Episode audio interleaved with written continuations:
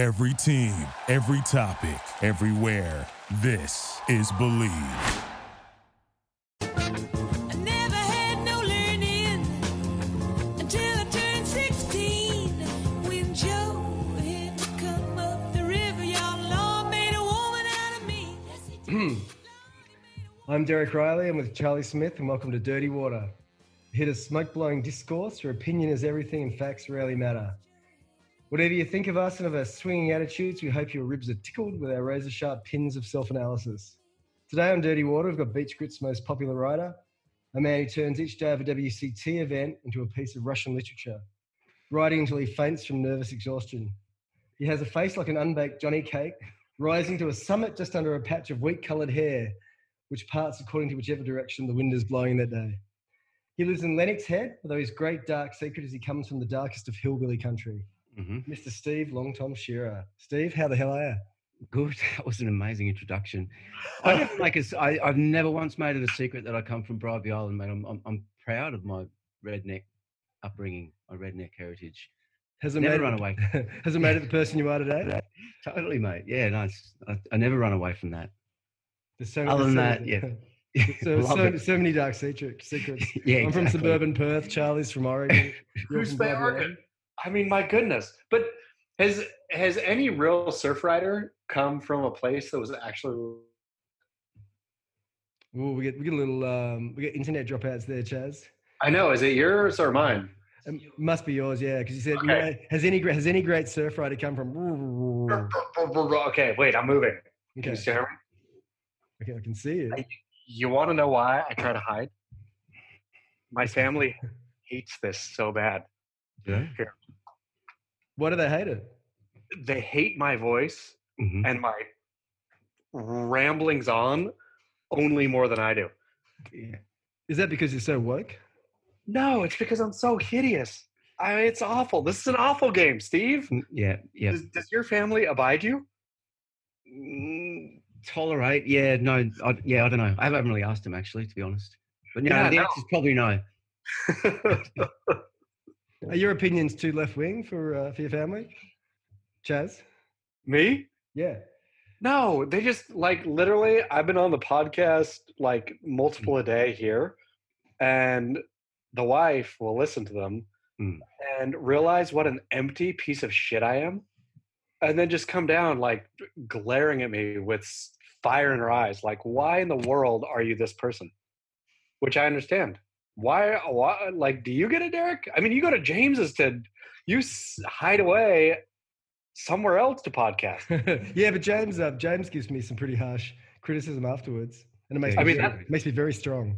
Yeah, but but that's all fine and good. Harsh criticism is one thing. Yeah. Your partner realizing that you're an empty vessel is quite another. well, it's she's coming coming to that realization after Yeah, so long. It, it took a while. I, I stuck it out for ten years before coronavirus. Po- hey, uh, I thought we'd start off with uh, talk to Steve about um, Eric's tour change announcement, Yeah.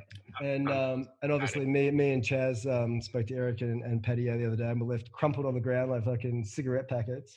Wait Yeah. though, real quick, Eric, Real Yeah. quick. Did you think that we got crumpled after the fact? Like I Uh, came away from that thinking Derek Riley really served it up, and I was happy to observe. And then the comments, only in the comments did I realize, oh, oops, we got smoked. Yeah, I think people expect um, gotcha journalism, which I'm not a huge fan. It may, it may not appear that way, you know, in, in, in print and in audio. But um, yeah, I, I thought it was a great opportunity to just to talk to those guys and, and sort of hear them out and have a bit of a bit of a laugh because you know they're not they're not fucking um, evil beings and it's not an evil organization, but it is lame as fuck. And it was it was just good to have a bit of a laugh about it. I thought so too, but but realizing the audience wants blood, Yeah. which They do. They do. yeah, and Steve, uh, Steve, I think you deliver blood daily. I mean, which is yeah, I mean, I think why why you're a most popular writer. Well, I, I, I'm not as subtle as you or, or Derek, and I know like Derek delivers it in an incredibly subtle way. So, you know, I would like to get there, but but I got nothing personal against Elo or the WSL. I, I mean, Elo's a, a charming motherfucker and and a great smoke and mirrors guy, and I, I, I love a great smoke and mirrors guy. So, you know, I don't have anything against him. Hey, hey, Steve, can I re- can I read from your um, story that you wrote after the, the tour announcement because it was um, it was it was beautiful in its cruelty. Um, let me see. Do you think it was cruel? Other, no, cruelly beautiful. Beautifully cruel. okay, let me let me read. It's so good. Um, and it's funny because when I when I did the photo to go with the uh, the story, because you talk about um, Eric being um, haggard and gaunt, Yeah. I deliberately um, Oxymoron. yeah. So yeah. have said pale and gaunt or pale and haggard. so I, No, but I uh, tautology. but I de- they desaturated the photo and I upped the sharpness to, Oh, to really, to really bring it out. Yeah, just uh, the media is cruel. Anyway, so the story reads: there's a couple of quotes here. Uh, the pressure to say something, anything, must have been enormous. Yep. So we get a very haggard, gaunt-looking Eric Elo Logan coming to the podium early this morning Australian time. Hair greasy, million watt smile on. The dream job of turning WSL into a media company has been torpedoed. And now the bare bones of what the WSL purports to be, a sporting machine designed to pump out a credible world champion at year's end, are on display and looking very, very shaky. So there's that quote. Yeah. And the other one, That's not cruel though, is it? oh mate, fuck, that's not cruel. I don't know what is. Jesus. Anyway, the uh, and this okay. This you want cruel? You, you Yeah. want cruel? All right. The, uh, the reason for hiring Elo, the big pitch, was his Yeah. promise to bring the magic of storytelling in to transform the WSL True, by his own words. into a media powerhouse. From that perspective, the pandemic should have been a golden opportunity for Elo's vision to be realized. Yep. With no tour to distract him and a captive audience, the moment was there to be seized. Yep. Instead, what we've seen has been the utter bankruptcy of that idea. I tuned to the WSL the other day and watched a mustachioed cat Yep. pop out pop out mid lengths at Surfer Edge. It was only compelling because it was so completely bizarre that this somehow passed muster as content. Elo won't make Yeah. Thanksgiving. WSL, if they survive, will pivot back to sport. Now, Yeah. um, so Eric Eric is doomed by, by that rationale. Yeah. So, um, you're saying, can I justify those statements? No, no, you don't have to that what you're justify. Just no, you don't have to justify. Just rip into the cunt. Yeah. well, I think you know, like he's he's he's looking so shaky. I mean, you know, that was that that was his golden moment, right? He's been talking the whole everyone in the whole organization, right down to Pat's been talking about this pivot to storytelling, right? Yes. I haven't made that up. That's what they've been saying, and, and all along, every single person in the organization's been saying it. So, all of a sudden, you get this pandemic, and the tour's stopped, right? So, okay, here's your here- here's your big moment to show us your storytelling and to show us your pivot. And what what did they have? Don't know. Rewinds of Tra- tra- 2004. you know, like have you watched the rewinds? And Hey, how, how obscure are they? We're going to run Yeah. 2014 France. Yeah. Yeah, exactly. They had nothing. He had nothing there, ready to go. So Did- the whole thing, Steve, and like coming from, I, I feel that we've all, me and Eric, have all come from similar backgrounds where I think I've always assumed up until now that the upper classes, you know, whatever they are, the Mhm. power classes have some Yeah. secret. Yeah. And it's undecipherable to us lower folk, right?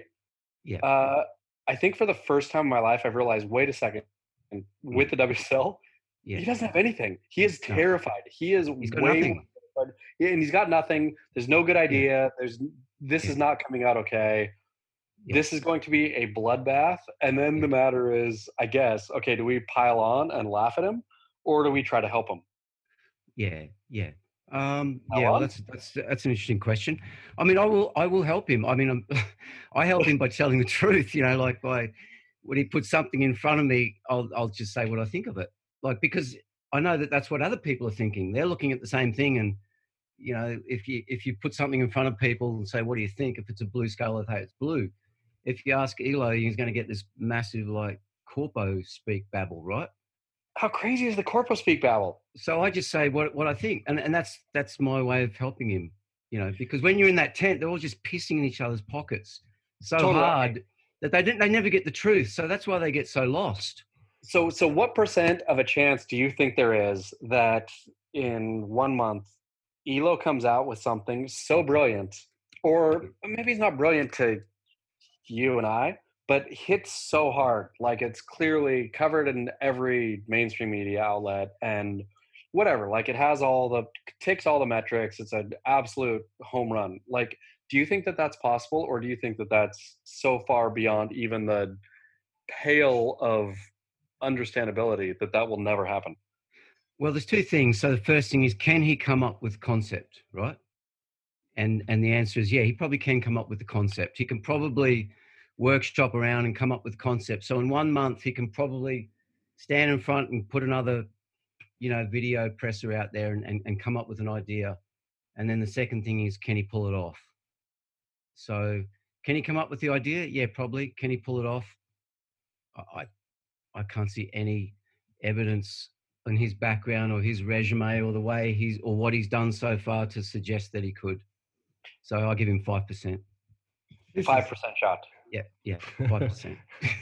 What what um thinking about it, what do you think that he could produce content wise that could cut through? a tour. He, he, he already admitted that. That was the great thing that I took from that, that that that little kernel of truth that sat in the middle of Elo's press. I mean, video. What do you, what do you call that? Video Video presser? video presser. I don't know. He came up and said, "We realise now how important the the tour is and how important the world champion is." Right? He came out and said, "That's our central idea." So the fact now that he's already pivoted away from the storytelling, and and so that to me is a tacit admission of dis, of defeat. Right? He came out and said, "What we are is an organisation that produces a world champion." So really, I was thinking about it the other day. I mean. The tour almost is fucking amazing. Like this is is this the best top ten that's ever been in existence? I don't know, who's in the top ten? Oh, you got Filipe, you got Gabriel, Italo, John, John, Jordy, Chloe, Julian's still there. Julian. I mean, is, is that the best top 10 ever? Kelly. Kelly's ninth. Kelly, Kelly Yeah. is in the Kelly. top 10. Kelly goddamn Slater. Yeah. Is that the best top 10 ever? It's pretty good, but there's been some been some. Okay, here we go. We've got Gabriel number one. Oh no, no, Italo Ferreira number one. Yeah. Italo, Italo, Gabriel, Jordy, Filipe, Kalohe, Yeah. Kanoa Igarashi. Yep. Um, John John Florence, Kelly Yep. Slater, Owen Wright, and Jeremy Flores. No, I don't think it's the best top ten ever. There But must have been a better top ten than that. But, but here you go, right here though. Is Elo like a pure accidental recipient of Brazil finally coming fully online? Right, where like now Brazil is producing world class surfers that everyone, the rest of the world, can get behind. Yeah. Which which happened with Gabriel. Yeah. But then really happened only within the last couple of years, right? Where you now you have this. You're Mhm. drawing from a whole other nation. Yeah, yeah, absolutely. He's the beneficiary of it. And, you know, when you've got that kind of talent, all you've got to do is just get the fuck out of the way, don't you? I And mean, it happen. But that's what like so him. I tried to sort of press him when we talked. I didn't really press him. I suppose that's the damn thing. Is after an Elo conversation, you realize how little you pressed him. Derek, do you feel You you, can't though. You can you can never press those smoke and mirrors guys. They're, they're, they're just too good. They're too slippery. They get, mean- they get they get you confused. They Yep. do this big thing like when I was and I was listening to Pat talk and I just I wasn't understanding anything. They weren't real No. words. they're all they're all masters of doublespeak. And then if Yeah. you if you press them hard, then they don't. But then I mean, in the stinking podcast today, David Lee Scale said, "Well, stinking Mike Wallace figured it out. He interviewed world leaders and had world leaders feet to the fire. Right? Yeah. If Yeah. damn Mike Wallace could do it. Why can't we hold Elo's feet to the fire? But he, hasn't, but he hasn't but, but he hasn't done anything wrong except um, talk shit and make Yeah. a few shitty videos. Well, sure, but no world leader's done anything wrong too, except for murder a few million people and done whatever. It's all relative, right? I mean, in terms of surfing, it is as bad as anything. Yeah. So back, you asked a question back there somewhere, Derek, about um, what what he could do or what he could what he could bring forth as a, as a concept. Did you? Yeah, yeah. I well I asked that because you know Chaz Chaz said you know what what what could he have possibly made that could cut through and can he do it? Oh, what But could he? What but- could he? But I was, but you know what is it? I, I just don't think surfing is um, marketable as a sport because it's, it's a slow. It's like it's like curling, you know. Honestly, Yeah. to, to the greater world, it has moments of interest, Yeah. but but the WSL and the ASP too, we used to always cower from any drama, and and Yeah. sport lives Mm. and lives or dies by drama, and there's no drama in it at the moment.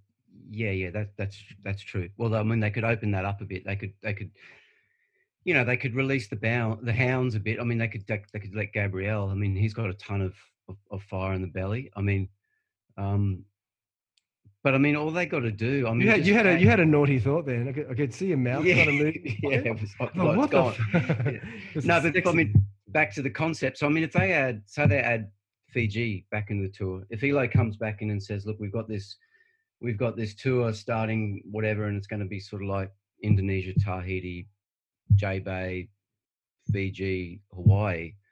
I mean, surfers going to watch that, right? yeah, but not not, not those first three fucking days. Where you just Yeah. grind and through putting people through the, min, the little But what if mince meat. honestly 16 surfers, eight great waves, and Yeah. that's it? Yeah, And that's you- right. You chew through it like that's what I mean. I tried to press again, uh, stinking Elo on Peterson Crisanto. Who the hell cares what he thinks Yeah. or why he's there? Like, Yeah. if you honestly cut everybody else out, you prove yourself in the Challenger Series or whatever. You prove Yeah. that you matter, and then Yeah. you can come on up. Yeah, Otherwise, only names, only people people care about. yeah, exactly. They could cut the cut the numbers down, and then and then have a sort of more of a rotation going in and out between the the top tier and the and the challenger series, so we don't have to sit there and watch three days of, you know, round one, round two, round three, or whatever they call it now. And, and if he came if he came out with that, I think, you know, the tour will never it's never going to be a mainstream sport. That's the that, that's the original sin that pro surfing can never quite get over. They, they, they from the original dream of, of it being something like tennis or something. It's just never going to be that. But what So if if it? you But what if it could be? Yeah, With like, if you had 16 surfers, right, best Yeah. in the world, talent's epic right now. Yeah. At epic, and I mean epic. Like you just flew them out to wherever's good, right? Like there's no actual calendar. It's like Yeah. okay, we have whatever. The world is our calendar. Eh, stinking J Bay, Fiji. They don't care about. You just buy. You tell them we are going to buy a 10 days Yeah. during the year. Yeah. We'll tell you when that is, right? yeah. They'd be okay with it. You're going to buy it. What do you mean? Buy it off who? I mean, that's what they're doing anyway. They're buying their 10 day licenses or 14 day or whatever. Oh yeah, right? yeah, yeah, yeah. in these places, but they specify it on the calendar. What if they just didn't? What if they said, we are giving you a down payment sometime this year, we will be there. Yeah. Yeah. We're the. WSL. We're the only one paying this. Yeah. So you put us at the top. Yeah. And then you just, but could not 16 greatest surfers in the world on the eight greatest waves in the world actually break through into mainstream sport? If No. they had moments of death defying right? No. Never, never. Tell me why. It's never going to happen, mate, because because people don't understand it. That's the problem with it. People don't understand it. They can't. Your average person who doesn't surf cannot understand what's going on. Like it's not like a, a, a tennis point where you can say, okay, he won the point, or UFC, okay, he beat him up or she beat her up. It's just they can't understand it. They watch two waves and they go, why why is that one better than the other one? You know, all they understand is flyway kickouts and wipeouts. But do they only not understand it because they have to watch shitty Huntington Beach sometimes, and then they No, think, they "What?" Uh, don't- they just don't they just don't understand it they don't they no, no, no, it'll be a spectacle like you know watching them surf 10 12 foot choker is, is a spectacle but they don't understand it as a sport and they never will that's the problem What if they just doubled down on the spectacle? They just made every event a spectacle.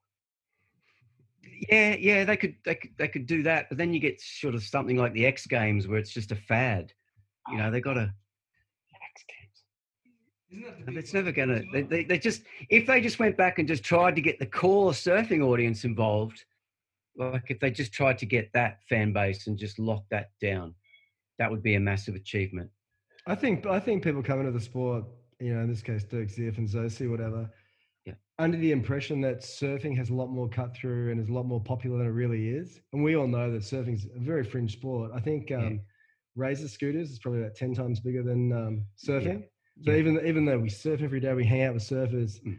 It's just confined to some some very um, niche places around the world. And and- totally yeah and even though there's heaps of fucking people with big plastic surfboards, they're not Yeah. surfers. And Yeah. and and I think the WSL imagined that it was bigger than it is, and now they're starting to realize that apart from their phenomenal success on TikTok, Yeah. it um it just isn't it just it just isn't even a sport that people give a fuck about. And Yeah. the fact that um, they've lost the the few remaining people who actually dug it, but even but Yeah. even us, we couldn't stand the '80s format of you know, days one, two, Yes. three, Yeah. later, Yeah. you know. Yeah, yeah, exactly. Yeah, that's what I mean. Also, as I was talking about with the with the utter bankruptcy of, of that sort of of the Elo approach, like he he never was able to come up with a vision for the sport of how to transform it. He thought he could just shift the whole focus of the um, WSL into a media company, but he never, and he still hasn't presented it. That's why I say it's just smacks of desperation because he hasn't actually still been able to present any sort of vision. I, I guess he's come up with the with the world champion being decided in a day. That that's kind of the ditch he's going to die in, and then that's you know that that is something I suppose. That's an advancement, but he's still never been able to come up with the you know with any kind of way of, of reform. I know Nick Carroll was saying, oh, you know, they've been talking about this for for, for months, but it doesn't it doesn't seem like that. It's it, it just smacks of desperation. It smacks of sort of just making it up as they go and you know not having any kind of it just doesn't seem to be any sort of planning or thought to it. So, so, so talking about that, you know, that one day decide the world champion thing. Someone on in the Beach Grit comments went through all the, um, you know, final days of pipe and, and whatever. Yeah. And It was one of the most profound comments ever, I think. Yeah, Yeah. sort of went, uh, went shit. So you Yeah. know, Jeremy Flores would be a world champ, and if we go back in history, you'd have a B B Durbridge world champ, you'd have a Yeah. Taj Burrow world champ, whatever, and uh, all all fine and dandy, but um, they're not the greatest surfers or the best surfers of their year. You know, when they're Yep. the best surfers have always been you know Andy Gabriel, John John Kelly. Mick, Mick and Joel, and uh, and if you um, dominate all year but just have a fuck day at pipe, yeah. then that's a that's a very old world champion. Totally, totally. Well, it's a, it's a solution to a non-problem. Like the one thing that the that the world tour did was produce a credible world champion. Right? You had to over the. It's very rare that you can go back and say, yeah, that guy wasn't the wasn't As- the guy, right? As Maybe silly as David it was- Hardman or to- as silly as it was that it takes a tour to make a or to create a title or whatever that tagline was, however Yeah. awkward it was, yeah, was the best part about surfing. I thought is the champion was always undeniable, right? yes, The exactly. I mean, yeah, the champion at the end was the guy who surfed the best the entire year, undeniably. yeah. And even then, even last year, when you've got the like the maybe the strongest counter argument against it with John John Florence being injured halfway through and, and having such a commanding lead, you can still go back and look at Italo's year and go, no, there's no asterisks there. That guy oh. was the best. He won, you know, he won at snapper at two foot D bar. He won at ten foot pipe. He runner up in eight foot J bay. You know, you just you, you can't deny it. And for all the and for all that everyone shits on the judges, they get it right. I reckon. More often than not, yeah. That was the That's that what's was, amazing. Yeah. Oh, it was the funny thing too is when we talked about taking the muzzle off to Elo, mm. he talked about criticizing the judges. I didn't even think about that until after Yeah. the fact and didn't criticize them. I was talking about criticizing the surfers, not the damn judges. Like Yeah, judges get it wrong, whatever. It's a it's a Yeah. subjective sport, and Yeah, you know they exactly. for sure get it wrong sometimes. But Mm. uh, I mean, who I wanted to see criticism leveled against is the Yeah. surfers. Like Totally, he yeah. blew the turn, he did this, he did this, which they never do. it's it's so frustrating. I mean, the commentary. I mean, the, the Tahiti last year was was was the worst ever, right? Mhm. Well, yeah. T- talk me through that. Why did you think it was the worst ever? because here you've got this, you know, you just got this amazing test being put in front of these surfers, and and you know, so many just couldn't couldn't raise to meet the challenge, and were just so clearly failing, and and but it just wasn't. They just couldn't say that. They just couldn't say this guy's just not up for it. His skill set is not up for it. His experience is not up for it. His courage or whatever is not up for it. You know, they just it was just such a, a total abnegation of reality as we were watching it. It was it was crazy. It was literally insane. Do you think? Do you think that's a result of um, not wanting to hurt people's feelings on the behalf of the you know, commentators, or is it, or is it that um, that that trickle down effect you have when people, everyone's terrified of their jobs, and everyone realizes how tenuous their positions are. So everyone Yeah. operates at a very sort of medium level where they don't say anything controversial, they don't say Yeah. anything nasty. So everyone just operates because everyone's terrified of their jobs. Possibly that, and also maybe there's a directive from the from the WSL to sort of be positive and to and to you know not say anything. But yeah, for sure, there's a conflict of interest when you when an organisation is also reporting on itself. You know, like when you watch a a, a, a broadcast and and you're watching the sport, and then you know there's a separate broadcast team that's not part of the the company. Do you know what I mean? It's not reporting on itself, which is what the WSL is doing all the time. It's it's reporting on itself. And then you got the commentators, and they're all, you know, so pally with the surfers. But really, I didn't. What what what if they said something bad, and then you know the surfer came up to him later? I mean, would that be the worst thing in the world? If you had No, to front up, None of those guys. I mean, all those guys want to be bros. Like, yeah. Um, if? But who would you be? Who would you be most scared of coming up to you, Chaz, and saying, you know, you talk shit about me, and who would you be most scared of? In the I mean, 24? absolutely none of them. I would Yeah. gladly take a clock from any one of them. knowing- Cardoso.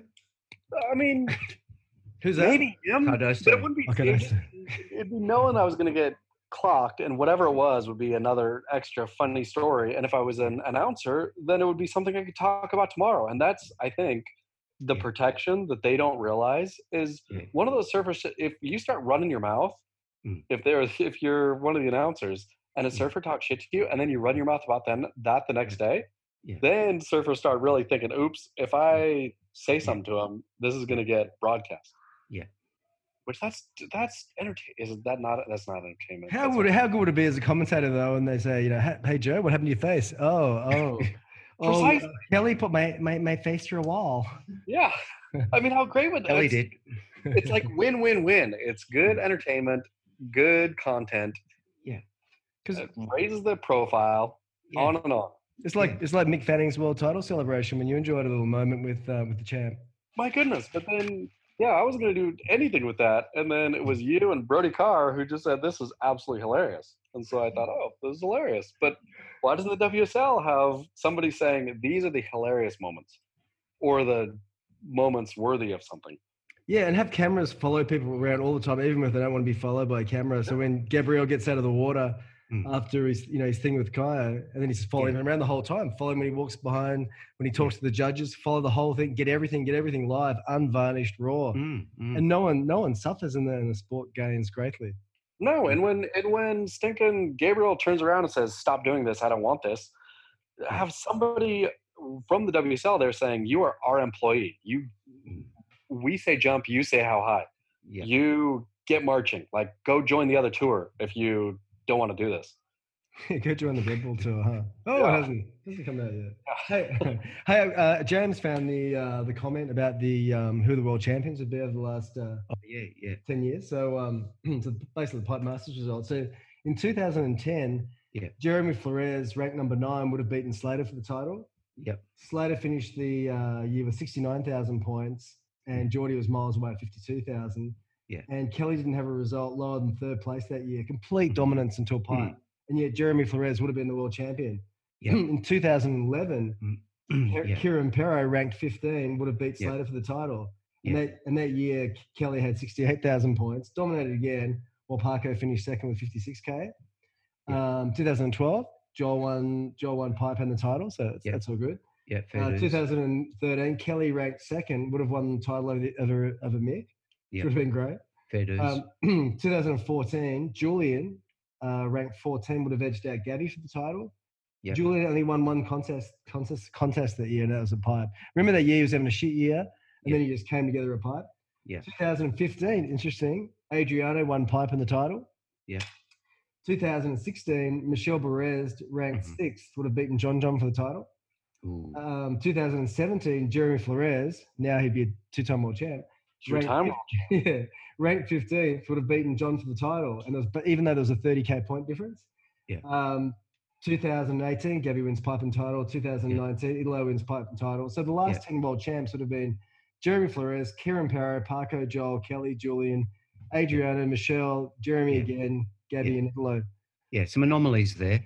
I, I mean, this whole thing, it, it you know, it sounds great on paper, and I think this is a this is a Dirk Ziff directive, right? This is from his SIMA Waterman of the Year speech. He didn't want people. I can't remember the exact quote, but he didn't want people on the beach while the title was decided. You remember that? Yeah. Derek and Yeah, Charlie? yeah. yeah, yeah. Hey, So uh, Sammy. Chaz, Chaz's daughter Hemingway just jumped Yeah. in. Hey, Hem, how you doing? That's just say hi to Steve.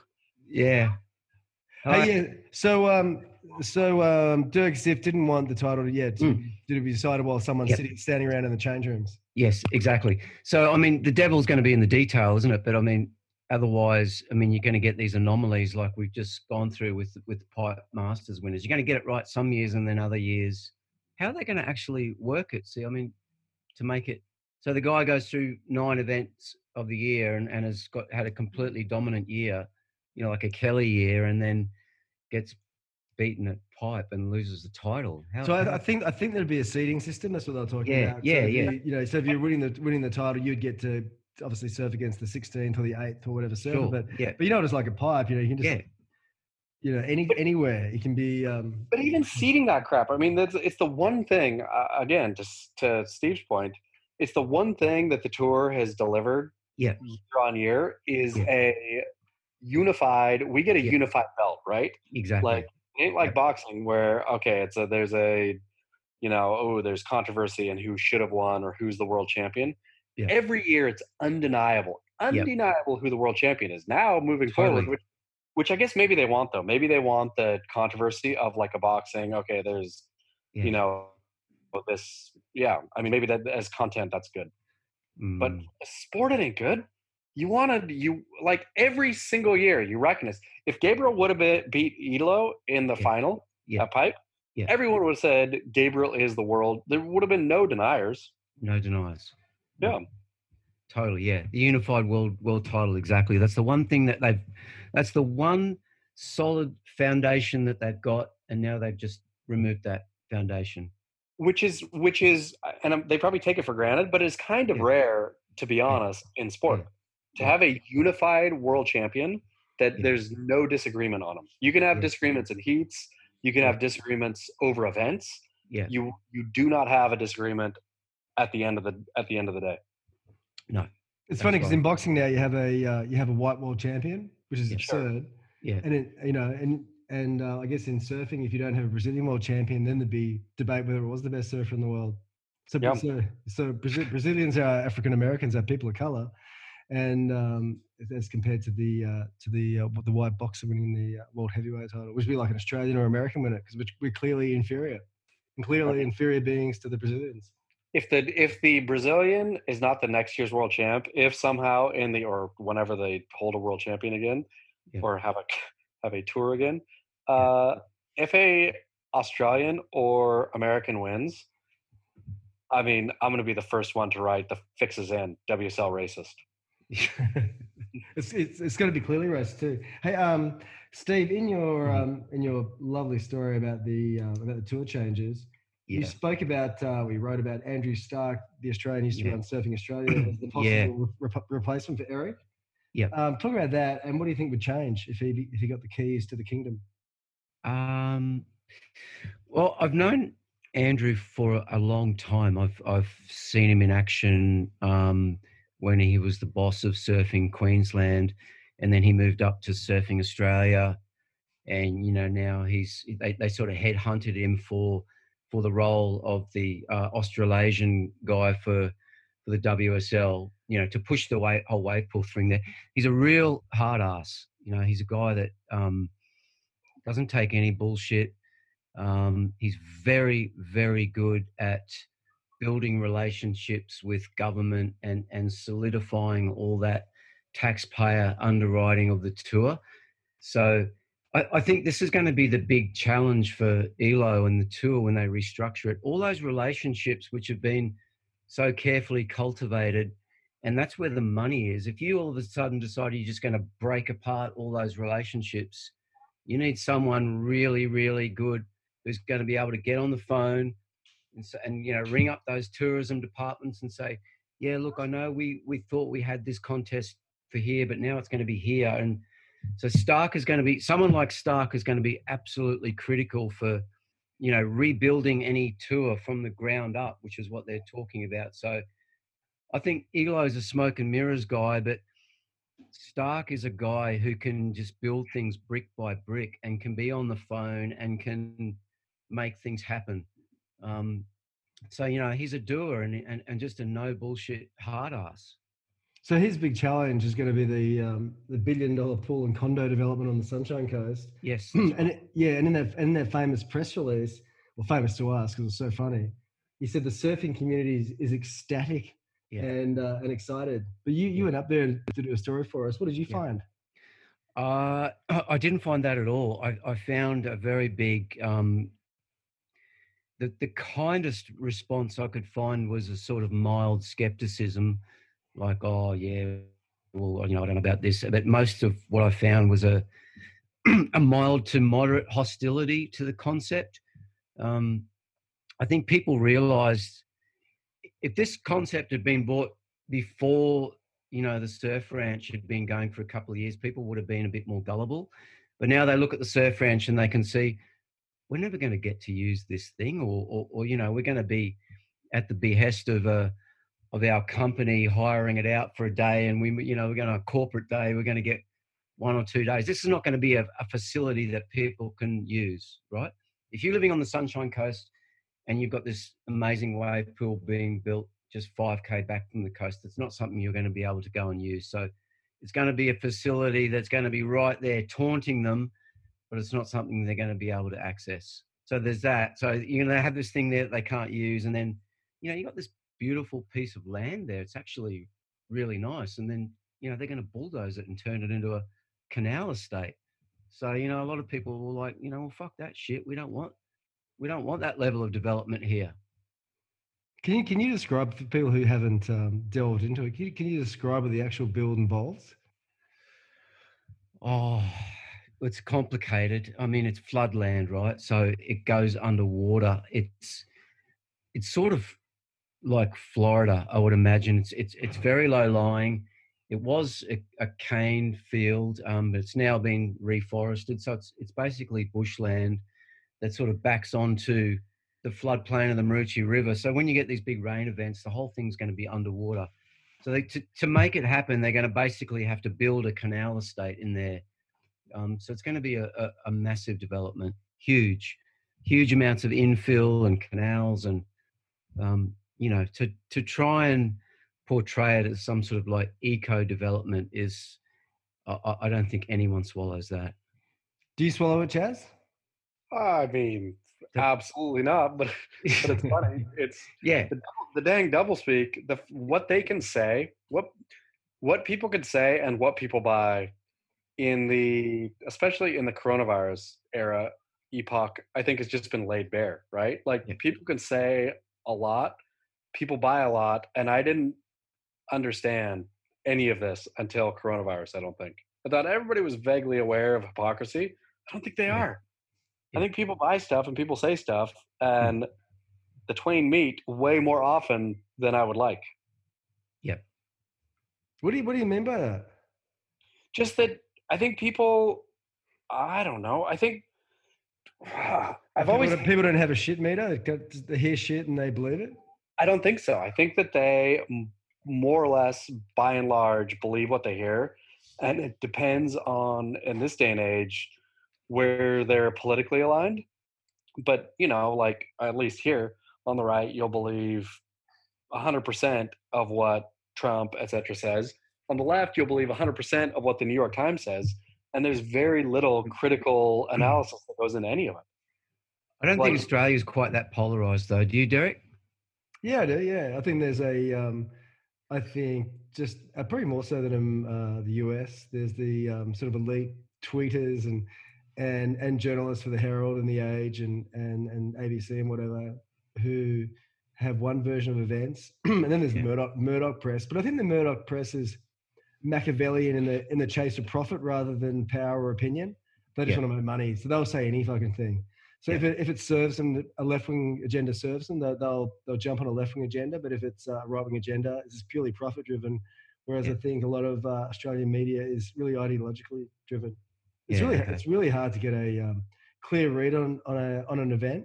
Yeah, yeah. You know, Well, I mean, just bringing it back to the wave pool and, and, and Andrew Stark, like, t- I was quite surprised when I went up there to Coolum and, and just walked around and spoke to as many local surfers as I could. And, and I just, I mm-hmm. roamed around. I just talked to every single person I saw on, the, you know, out in the water, just passing them in the, you know, on the, on the beach tracks and, and asked them what they thought. And, and people were pretty informed and had a pretty nuanced, uh, uh, you know, understanding of, like, there wasn't many guys, or there was no one that I spoke to that just had swallowed the Kool Aid and went, oh yeah, wow, this is going to be this fantastic eco development for the Sunshine Coast. Like a few people accepted that, yeah, you know, there's going to be a lot of jobs and a lot of money coming for this, but but yeah, you know, this is just a big fucking old school canal development. You know, we, we know we know what this shit is, and y- you know what I mean. Like the the, the understanding on the ground, apart from what was being said in the media, was was pretty um, advanced. So you've, you've read all the all the all the shit they want to build, and I think there was one really funny thing, and I, I don't think I got it exactly right in my head, but it's something like a, a fauna research center or something, something Yeah, so comically, just be a room, just Yeah. be a Yeah, yeah, conference in this exactly. little yeah side here, room. here lies the wetland that we bulldozed. Here's a photo of it. um, uh, speaking of Kelly, Steve, he was up at Lennox the other day. Yes. Yes, yeah, he was. So, so Kelly's been um, it's been uh, isolating in uh, in Palm Beach in Queensland, Yeah, down at Lennox in Avalon. Been sent some lovely photos of Kelly down in Avalon, yeah, and um, and there's rumours that he got fined for surfing and, and blah blah Yeah. blah blah. But he also got into a little a heated debate with a noted enforcer, didn't he? uh, yeah. Um, there was a bit of a discrepancy with his paperwork out in the out in the water. Yeah, Did you see it? No, I didn't. I, I actually wasn't in the water at the time. I was surfing that day, but not not when uh, not when the incident occurred. Was the town abuzz? Yeah, it was. And what A did fl- you a flame? what, what did you hear It happened? Oh, look, I'm not sure whether it's appropriate for me to give the details, but there was a little incident with a local grommet. There was a, there was a, um, a, a- a dispute over over wave ownership with a local grommet, who who was the uh, offspring of the local enforcer. It must be a very strong enforcer to um, to cause such fear amongst um, the whole town. well, I don't know. I, I mean, And it wasn't even the famous Matt Ryder who um, no, who jumped on Jodie Cooper. yeah. Have you been jumped? No, Have you been Kelly- jumped? Have you been jumped on in the water? By Out the Matt Rider. Oh, by the Matt Rider, by the by the secret enforcer man. No, no. I mean, I've, I, I have a long history of dispute with the Matt Rider, though. Has he? Uh, sorry, we just we just lost. We just yeah, we just lost you there for a minute, Steve. Yeah. Um, oh, have you really? But he's ne- he's Yeah. never he's never jumped on you like he did on Jodie. No, no. There's never been a physical altercation. Do you see many physical altercations out at uh, Lennox? Not as many as there used to be. There used to be a lot. You know, there would be there'd be guys who'd punch on all the time, but yeah, not not many anymore. People get old. You know, they they, they have kids and you know they mellow out. Plus, you know, now you've got the you of course you've got the um. You know, it's a different world now. There's, there was going to be someone there with a smartphone, isn't there, who just happens to be recording the incident, and you know, it's going to end up in court. So what happened with um, with Kelly's thing? From from from this scuttlebutt that you heard around town. Oh, there was a you know there was a bit of to and froing over social media, and, and then you know there was an offering, there was a peace offering put out from Kelly to the to the grommet that he'd um you know had the wave dispute with. And what was the peace offering? Some out, out of nowhere discount out of nowhere. Uh, a personal surf with the champ in Hawaii, I believe. That's Oh, pretty, that's pretty good. Yeah, yeah, it's awesome. Continue. Any? Was that all expenses? Yeah, all expenses paid for I, I don't know whether no no there was no because the because the for shit. enforcer doesn't look like he's a wealthy man could actually afford to um, send his children to uh, Hawaii to, to, to enjoy the surf. Well, yeah, well, tradesmen do pretty well around here. So, yeah, no, the, no, Kelly wasn't paying for the um paying for the trip. It was just like when you get here, If when, if you, you're when you get here, look me up. if if you're Kelly and you're Kelly, Yeah. and you literally had to choose one place in the world to to hunker down, Yeah. which turned out to be more or less true. Like, which maybe he didn't realize that at the time how how constricted he would be. But Yeah. do you think every day he questions himself, thinking, "Why here? Why didn't I just go to Hawaii?" I mean, Hawaii's had some pumping surf Yeah, over over the last couple months, right? Do you But I, think? but I, but I think the um, the flights had stopped, so he was only able to get to um, Australia from New Zealand. No, no, but but when he he could have bounced easily because America at that point was still like you could still expatriate home. There was always they would run Yeah. in those early years. They, I mean, the early years, early days, they would run. How many, run- how many years have been? Fuck. I mean, it feels like 18 years, does. but Yeah. they- they were running flights just for Americans, so he could have easily gotten back to America and then flown to. Hawaii. Yeah. Yeah. Uh, and so he, I feel that Kelly being calculating. Imagine you're Kelly Slater, world's Yeah. greatest surfer, et cetera, et Mhm. cetera. You have visions of Mm. Australia, France. You could Yeah. go anywhere in the world. You know you're going to be locked down for a couple weeks. Turned Yeah. out a lot longer. But Yeah. do you think he regrets his choice of ending up where he did? I don't know. Is Kalani there? Is the little dog there with him? I don't think. Uh, I don't think Danger. His name's Danger, isn't it? Danger. Yeah, I don't think Danger. Action. Action. The dog. Yeah.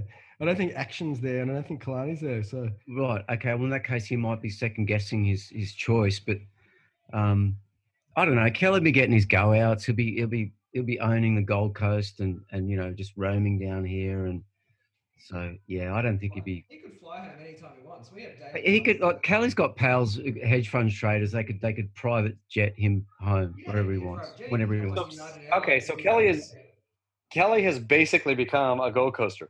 yeah, Like but he's this- left. But he's but he's left the Goldie. and He's gone down. He's down in Sydney now. He's in Avalon. Right. Okay. But Like- it like even still, so when the world ended, when Kelly really had to choose what what nationality are you? Kelly chose Australia. Yes. How does I it make you feel? Does it make you feel great, Steve? Fucking proud as punch, mate. I mean, so happy. How did it make you feel? Um, I'm, I'm so happy. I just wish I'd bump into him on the highway or something. just on his on his many travels, he's just fucking traveling everywhere. But but did you did you pick Kelly to be a to be a tutor, not a skin dizzle? I mean, I didn't think it was possible that I could love him even more. But the fact that he's a libertarian when it comes to um, to surfing, when Yeah. you know, my, my first instinct would, would be to pick him as a bit of a skin dizzle, to lecturing people about not surfing. But he's a he's as libertarian as he's fucking surfing everywhere. Yeah, yeah. Uh, would I picked him for that? Yeah, I think so. Yeah, totally. Chaz, Because because that would that's the that's the environment he's in too. I don't think there's any. I don't really detect any great appetite for, you know, locking down and stopping surfing in Australia. I don't know. Not certainly not up here. I don't know what it's like in Sydney, but yeah, yeah. No, he'd be in the environment. And the environment, be, yeah, we're going surfing. Ke- Kelly's conspiracies, Hugh Wright, and so it doesn't surprise me at all. Like his, I mean, if you track his where he falls conspiratorially, Yeah. he is a libertarian conspiratorialist, which is. Surprising overall. But he's been consistent for a long time. Yeah. Absolutely. The only thing that's surprising about that is it's not. It hasn't become more of a defining feature of his public persona. For sure. And I think he has his haters on there, right? Who get in and then he fights with them and whatever. But it's you you don't think Yeah. Kelly Slater right wing conspiratorialist, but that's more or less what he is. Is Yeah, 9/11? like it's when- not. when- It's 9/11 a right wing conspiracy. That's that's very left wing though, isn't it? That's his big thing. one? That the dang dang Jews took down the uh, the twin towers. Oh no, that's that's full right. Is it full right? I thought it was Oh left. yeah. No, no, that's right. But I saw the left nuts here um, say that it was uh, that it was um, people other than the um, than the uh, our brothers, our Muslim brothers. Yeah, but I think that I think the lefty conspiracy is that it was an inside job, uh, which Kelly doesn't purport, right? Yeah, I don't, I don't know. I, I, I lose track of all those conspiracies. That I, I would be I would be shocked if Kelly wasn't a Q anon conspiracist. Oh, that totally. I mean, if you if you got on the phone right now to Bill Finnegan, or you asked him to write a hundred words about Kelly, what's going to be in the first sentence? Greatest surfer of all time. What else? Uh, he, he loves Instagram. What else? per sentence, he loves Instagram. Would okay, more. Okay, wait. This is a good one right here. It's going to be a first sentence, and it's going to have three things in it: greatest surfer of all time, Instagram. Uh, One more thing. Starts with E. Coco Um, um, empath. Environmentalist. environmentalist. Oh, that's a good. That's a good quiz. I liked, Every- it, I liked your little quiz. Had no idea. Every Woo. mainstream, every mainstream profile of Kelly is going to have that in the first paragraph, right? That's true. Appa- apparently. That's just how the world knows him. Is environmentalist. We've got to get a picture. We've got to get a picture of him on the bulldozer when it's just bulldozing the koalas in the uh, in the wetlands. Oh, here we go. So on Wikipedia, Robert Kelly Slater, born February 11th, 1972, is an American professional surfer, Yeah. au- author, actor, model, Yeah. Businessman, and innovator. No, Oh. no one knows him as environmentalist. This is But no, no, no. But, but like, when- imagination. but Steve, to your point, when like Breitling, Breitling uh, releases the Kelly watch, very Yeah. high up is the eco band that it has. Like, I totally hear you that everything Kelly releases has an eco centric point to it. Yeah. From Oh, but outer then, but then if you, but then if then if you scan, then if you um, scroll down the Wikipedia thingy, there's a whole section on his uh, environmentalism and philanthropy. Yeah. He's an envi- I I reckon though, for reals, Kelly Slater has done more damage to the earth than Yeah. any single non-politician of the last decade. The amount that that man has traveled, Yeah. spewing carbon into the atmosphere, the Mhm. amount of boards that he's chewed through, that alone makes him the most damaging human of the last 10, 10 years. No? And what about the um, dra- draining Lemoore Drive? It's fucking drinking Exactly. water. even without even considering that. But when you add that in, I mean, I could the case could be made that Kelly Slater is the besides a politician making policy, Yeah. is the greatest damager to the environment over the last ten years of any citizen. Yeah. That's a, that's that's a good badge possible. And, and if they drain the Coolum wetlands and, and you know and destroy this wetland to build a wave pool and put a canal estate there, I mean, it's going to be number one with a bullet, isn't it? I mean, that's what I think. Who Yeah. who else? Like even rich people, Yeah. very very very wealthy people who fly around a lot, private, etc. cetera, et cetera. Kelly puts them to shame while breaking fiberglass surfboards in the ocean. God bless him. It's beautiful. God bless him. Yeah. Hey, Still Chance, so, so give us a report. Give us a report on um, life on the ground in California. Governor Governor Newsom Mm. um, came out saying that he's going to ban uh, close every single damn beach in California. Now I believe it's just the OC. What, what's happening? Oh my goodness! I mean, I've never been more proud. I, I've never. Uh, yeah, I guess I've gone up and down with Orange County in my life. Like I've gone from love to hate, but I've never loved it more than right now. Like today, day one of Gavin Newsom's specific closure, uh, everybody paddled out. There was not even one hesitation. Like Salt Creek, Huntington, Newport, everyone was surfing everywhere. With the sheriff saying that he specifically wasn't going to even begin to go after him. Uh, my buddy, who has a sailboat in Newport, uh, going out tomorrow, called the harbor master to see if it was legal. The harbor master laughed at him and said, "Are you kidding me? Do whatever you want. Like this, yeah, screw Gestapo Gavin. Like it doesn't matter." So yeah, it's pretty. It's Orange County thumbing its nose is a pretty good look. So the, so the cops are wandering around finding people that they find you a couple of times. No, no, no, no, no. Yeah, down here, I mean, that's the thing is stupid Karen San Diego surfers all serves you right, Orange County, for sitting on the beach. But Mm. down here's where tickets were happening left Mm. and right. Like Yeah. down here is way more harsh than up there. Like, You're not paying those tickets, though, are you, Chaz? I mean, I have a lawyer who's. I'm, I'm, I learned today that I get to fight it based on being a surf journalist. So that go I to would- jail. Go to jail. I mean, I oh, that's what I should do. That's Write your manifesto and feces on the wall like the Marquis de Sade.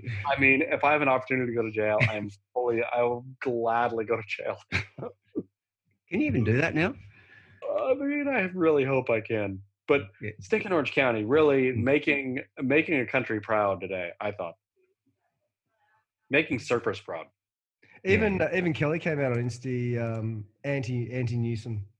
Yeah, I mean, it was so nanny state Mm. nonsense, right? Like, I I mean, even his tone of voice, like the raising his intonation at the end of sentences and stuff, like it was so paternally, it's just silly.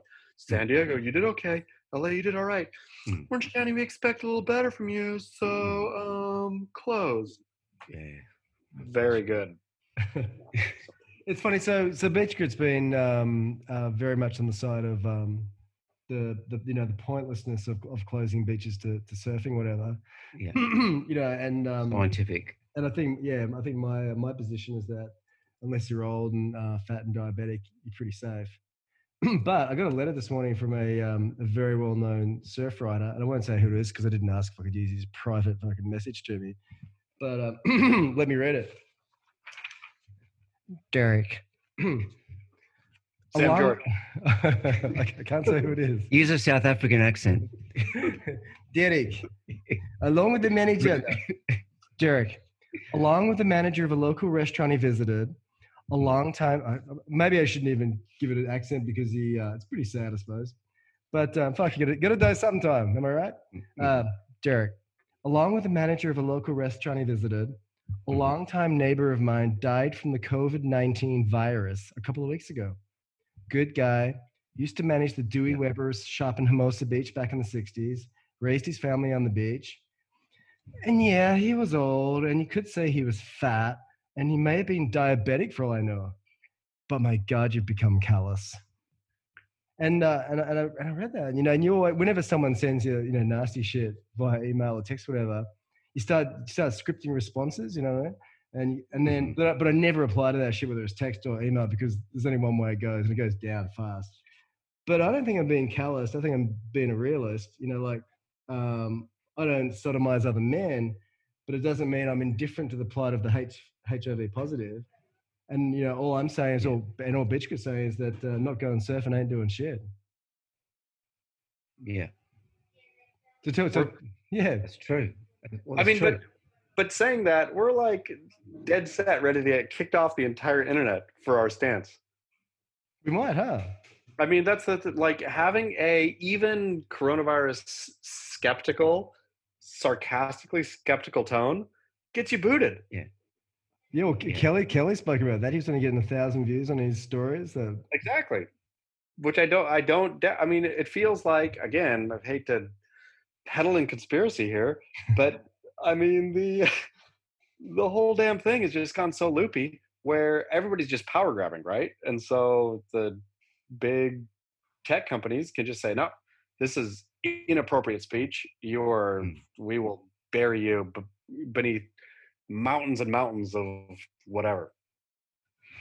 it's pretty uh, it's pretty rad that we as people as the world's populations have given uh, power over everything to uh, a few companies uh, you know on youtube and uh, facebook and instagram I mean, all, and then, and and then we complain about it Uh, completely. We bitch and moan and whine and cry while I check Google every single day and then get furious at Google while checking Google again. and and refreshing instagram we should be getting more likes Mm, Exactly. Come on. Would you bury Facebook? Screw you. I'm going to post a story right now on Facebook. so uh, steve what, so what's your position do you believe that um, not allowing people to go surfing is um, putting an end to the uh, pandemic Not at all, mate. No, it's it's not. A, surfing's a total non sequitur in this. No one's getting coronavirus from going surfing, especially in Australia. And all right, it's a bit different up here because the beaches haven't been closed, and actually the, the, the local council is specifically going out and saying, look, we're keeping everything open so local residents can go surfing. So they're making actually a point of saying, you know, we're going to keep everything open so you can just keep doing what you do. So it's it's a little bit surreal for me to be looking at California and you know the experience there, and even in Bondi and you know in Sydney where the they're shutting the beaches and the Waverley mayor was saying, oh, you know, because people have been so well behaved, we're going to open the beaches up and see how we go. And I don't know. and i was like thank you daddy Yeah, exactly. Oh, that, that Thank you, sir. May I have another? Boom. Thank you, sir. May I have another? Oh, god damn. Yeah, I look at all that and it just oh god. You know, no, this is it's it's. I mean, I don't want to be callous either, and I mean, I'll probably cop a heap of shit for this, but probably one of the best things I've ever that's ever happened here because you know capitalism's kind of just been had one leg chopped out from underneath it, and and you know tourism's kind of been put back in its box. But I mean, I drove through Byron Bay the other day, and it was it, it was shut. There was no one around. It was heavenly. I went out to the pass and it was just perfect peelers. There was no one out. There was no one in the water. I was like, But oh my god, empty. this is li- amazing. literally No one or Empty, empty. No one, not one, not not one soul in the water. And it, but and it hasn't and It's surfing allowed. hasn't been banned. It's allowed.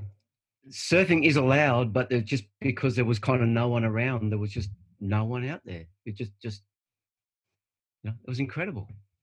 I'm, I'm joining Kelly. I'm on the next flight out. Yeah. You're coming out. It's beautiful. Hey, uh, I was thinking, uh, let's sign out today with uh, everyone's three great luxuries, luxury, luxuries in life. Worst question ever. So, uh, yeah, thanks, man. So, mine, so mine are one, Arabian horses. Yeah. Um, two, a convertible. Yeah. And three, a tower apartment with big windows that I can look out and survey the city I've conquered. No, not really. No, no, no, not really. No, no. Mine, uh, mine are one, good surfboards. I don't think you can spend enough money on good surfboards. Although you can spend, you can be a fuck written by too many surfboards because you're a kook trying to find a magic pill. Um, Yeah. Two, it's good bread. I'll happily pay seven, eight bucks really? for, for great bread. of bread? Um, just a good sort of multi-grain bread from from an organic bakery. And Do you know great. deliver bread, what do you do? Deliver bread? organic bread I thought you were, organic bakery. I thought you were a milkman delivering milk. Mm. here come here comes the milkman, Daddy. Hmm. Steve the milkman. Well, you're a bus driver that got, got sacked after an incident with a Oh with a God, passenger. let's didn't it? go there. Let's just not go there. You're like you're like you're like bad grandpa in that incident. I used to get the children to smooth my legs. My leg hair is down. They're blind. They're black, but they go blind in the sun and the pool. And the, the kids would grab onto my legs in the bus and, and they stroke my legs. Mm. Oh, and the third thing for me was um, $700 trunks, but I always buy them at sale for two or 300 So, Wow. um, yeah, yeah. But I don't, I don't pay 700 for them. I get them for two or 300 but they're, they're beautiful. And uh, Hmm. I remember once I was wearing my um, $700 bought for $200 Dolce & Gabbana. So I was walking down the street in Bondi. Yeah, yeah, This English backpacker just goes, fucking smashing legs. yeah. Oh yeah. Yeah, yeah you got you got fucking smashing legs. Yeah. So I've just so I just I just Worth keep every wearing cent it. then. Worth every fucking cent. So um so Chaz, what are your three great luxuries? Three gr- uh, three gr- great luxuries uh, shoes, uh, which I haven't bought a good pair in so long. But like, my goodness, shoes make the man uh, for my money. Uh, number two is as absurd as it is, expensive pens. Have you ever had a Mont Blanc, Derek? I've I've got a Mont Blanc. yeah. And when I, I- get when I go to book signing book signings, I have my little leather satchel and I pull out Yeah. my Mont Blanc and I even have a um, spare cartridge. Oh my goodness. I, I mean, yeah, like the yeah, I bought two. I've kept the same pen for I think eight years now, and I use it regularly. So it's I mean, but I absolutely love a fine pen. It's got it's just such a writer's conceit, I think, because I never handwrite anything other than yeah, whatever scribbled stupid shit. But um yeah, so great pens. Uh and third is good vodka. Like just I know vodka's all garbage. I mean, just distilled down to nothing. But and not even good vodka. Just buying Grey Goose over uh Smell off or what, like- something. yeah, Smirnoff is just a luxury. So being able to consistently, which I can't do, but being able to consistently afford good enough French vodka, I'll say. That's it. Those are my Can, can you taste the difference or is it, is it purely a um Oh, yeah. status thing? Oh yeah, yeah, yeah, yeah. I mean, that's the dang thing is I think if you realize if you are a blank man of anything, eventually you'll find the differences. Where I could probably taste test vodka at this point and roll through Stoli, Smirnoff, Grey Goose. I mean, I could roll through all the all the majors. And what's the And I- difference in taste? Because I can't, I'm not a vodka aficionado. I always have it, I always have it with tap water, so I, I guess I water it down. But tell me the difference. I mean, Grey Goose actually tastes good, I think, and so does uh, what's an, uh, there's a new one. I think it's ha Haku. Uh, there's new Japanese vodka that's fantastic. Love That's good. Grey Goose. Wow, It's just it's clean and slightly sweet. I feel. the Haku one. Yeah, I mean, the, what makes good vodka is just real cleanliness with slight sweetness on the aftertaste. Oh, here we go. Uh, James just called it up. It's uh, pretty good value. To, oh, they make they make whiskey as well. I think there's Sure. some Haku whiskey in the uh, in the cupboard, uh, And and, and, gin and great labels. and it ain't, and it ain't crazy price. I mean, that's the thing is I ain't no, I've never had a sip of vodka more than, yeah, I mean a bottle of vodka more more than fifty bucks probably. But just even the fifty dollar bottle, oh, it's just such a great luxury compared to the twenty dollar bottle. Do you Well, do you drink vodka every day? I do, but it, starting tomorrow, no, I'm done. Well, what's done? I'm on the anvil. We do, me and friends go on the anvil. Remember in Lawrence of Arabia when he crosses the sun's anvil? Yeah, yeah. uh, when he's attacking Aqaba. So we do the anvil three times a year, where it's one month of no drinking three times a year. So the torturous anvil starts tomorrow. Oh Jesus! What's the what's the, what's the purpose of it? Just nothing. Just just like Lawrence Arabia crossing the sun's anvil to attack from the rear. just do it. Just just three bleak months every year. Yep. Oh, but um, but we, we might be uh, getting a tequila sponsor very soon, so you might Oh. might have to uh, fuck the anvil. That's all great. We have uh, three burns during the anvil. Where remember when Lawrence Arabia was crossing the sun's anvil? Uh, that one dude, Arab man, fell off his camel, and Lawrence of Arabia came back to save him. So we get three of those during an anvil month, where you're allowed to fall off the camel and have Lawrence come back and save you. So that's perfect. That's amazing. Hey Steve, so what are your three uh, three great luxuries in life? Oh, um, well, the first one is roosters. Mm. I love a good rooster. Um, When when a rooster crows early, too Yeah. early, mm, uh, do you shoot it? no, I don't. I, it actually, the last one got fed to crocodiles, but Yeah. but I. no, where, I, where, where are the crocodiles in Lennox? Oh no! Well, they ended up at Australia Zoo. How? What, what? Why did you get rid of your beloved rooster? because it was crowing at three o'clock in the morning. Yeah. You killed it. It wasn't my decision. I didn't. whose decision? It was my wife's decision. Who's the man of the house? if I got a rooster, my rooster three. She, bitch. I'm the man of the house. I bring in three hundred dollars every week. That's right. That makes me the man of the house. So, Steve, what uh, what what thrills you about roosters? What pleasure do they give you? Oh, the, well, they- they give the aesthetic pleasure. They're just a beautiful, beautiful thing to look at, and and just their their, their personality, their their sense of power and prestige, and and you know, just the it's just such a rare thing to have now. You have just this beautiful rooster, and some of wow, you know, and I just I just love everything about them. I love their their call, the way they act, and you know, I did have this this rooster that went at um 3 a.m. was an Ancona rooster, which is an Italian breed. It's a heritage Italian breed, and he was just an amazing bird. So now I've got a Rhode Island red, but he's he's on his last legs, so I'm gonna have to look for another one soon. How? How much do they cost? Uh free. Nice. Oh, wow. You can get as many roosters as you ever want because everyone wants to get rid of their roosters. How would you would you ever would you ever fight them? Fight them? Oh, yeah, possibly, but they, they, they get into their own fights around here because we've got bush turkeys. So I'm always sort of trying to train them up to attack bush turkeys and, and fight that way. That's so good. Do you have little spurs? Did you, have you bought the spurs to put on their claws? No, I haven't bought the Spurs. No, but um, yeah. Have you been to a good cockfight? I've only seen the one. You know, I've only seen them on TV. I haven't really. I mean, you know, Morning of the Earth's got the classic cockfighting scene, hasn't it?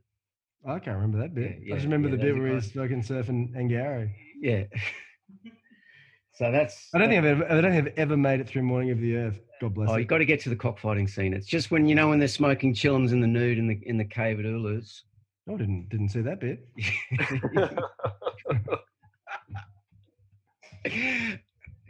yeah, it's right. Hey, after cock, that. cock, cockfights live. I've seen a few, like in the Philippines and whatever. Yeah, Oh, they're pretty sick. yeah, yeah. Oh, the, the animals are really into it, and the one that loses Yeah. isn't too into it. But No, but um, they're pretty They're- amazing. They just get back on their little heels. And Yeah, oh, yeah. they're, they're They're shock, incredible. shockingly brutal. Yeah, yeah. And everyone's getting drunk around the edges, and there's money flying everywhere. It's always a hot, steamy night, and yeah, action happening afterwards. It's yeah. Well, I would easily get cockfights going in Lennox Head if I thought I could pull it off. I think you should. You should have um, Sure. Steve Shearer's Yeah. uh, cock, cockfights in Lennox Head. Yeah. So it's not, not a very good title, but we'll, we'll think of something a little bit catchier. Maybe uh, maybe Erik Logan come up with a catchy title. That can be a that can be an episode. Yeah. Elo might be looking for a job after this at Thanksgiving. I could sort of offer him the role. So what's um, what's second in your list of great luxuries, Stephen? uh, books. Know it's boring. It's but you know it's just that's all. Oh, sorry, sorry. I, I just nodded off him. well, what what's the most money you've ever spent on a book? Um, I just spend money on them all the time, but I actually don't need to spend money on them because you buy them for me all the time.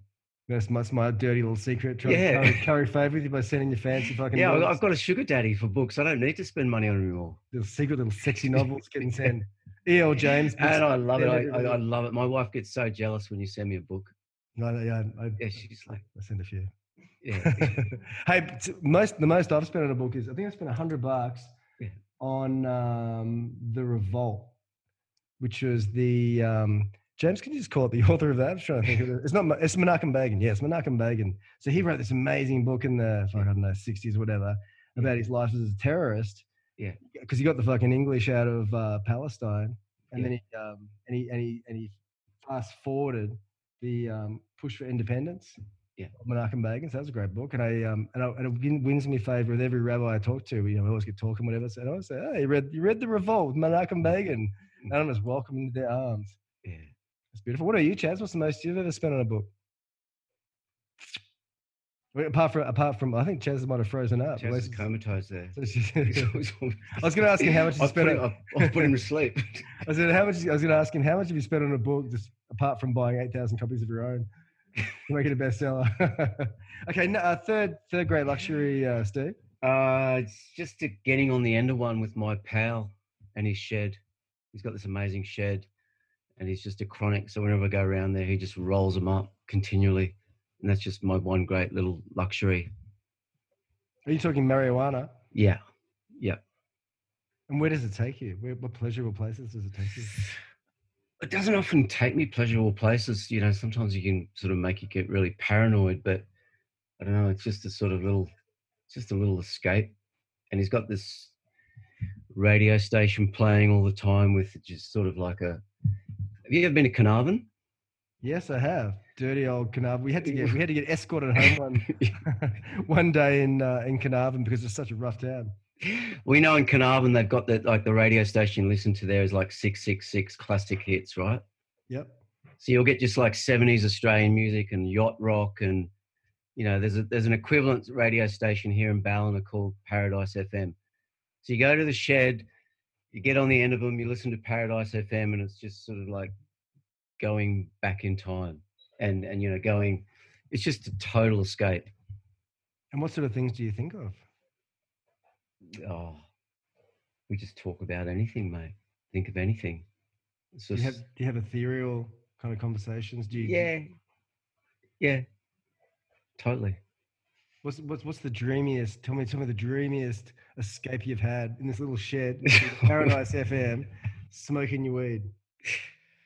Oh, I'm looking for a side out here, here, Steve. So you gotta you gotta give me something kind of poetic so I can finish this fucking thing. yeah, I know, I know. It's just, it's more. um I need to get a poem. I mean, I just can I can I get back to you with a poem? You can't get back to me. We don't we don't edit we don't edit this shit. Hang on, let me just pull a a line out from. This is the Bandini Quartet by John Fante. Oh, John Fante's great. Yeah. Yeah, I'll just see if he's got something here. It's like, the- it's like the beginner's guide to cool writing, isn't it? I mean, someone must write cool. you know who put me onto this? who? Dane Reynolds. Oh yeah, Dane loves Fante, doesn't a he? pro surfer put me onto a book. I couldn't believe it. Do you miss Do you miss Dane Reynolds? Totally, yeah. I mean, I was a, I was a Bukowski guy, and then I thought, and then once I read Fantasy, I realized he was so much better than Bukowski. But then it's funny because you get you, you know you start off Tom Wolfe and you go Bukowski and Hunter S. Yeah. Thompson, and you go and Yeah. whatever. Then you start going to Zola. Yeah. And and you just go deeper and deeper, and you, and you just realize how deep those influences get. But yeah, Yeah. read me read me a poem that can that can sign us out. I'll just keep chatting while you find find something in there, mate. Let's find, get some, laid. find something. Find Let's get laid. He said, "No, I don't need it." He was suddenly angry and hammered the table in a drunken stupor. Everybody needs it. He shouted, turning to address people sitting at the surrounding tables. Let's all get fucked, he shouted.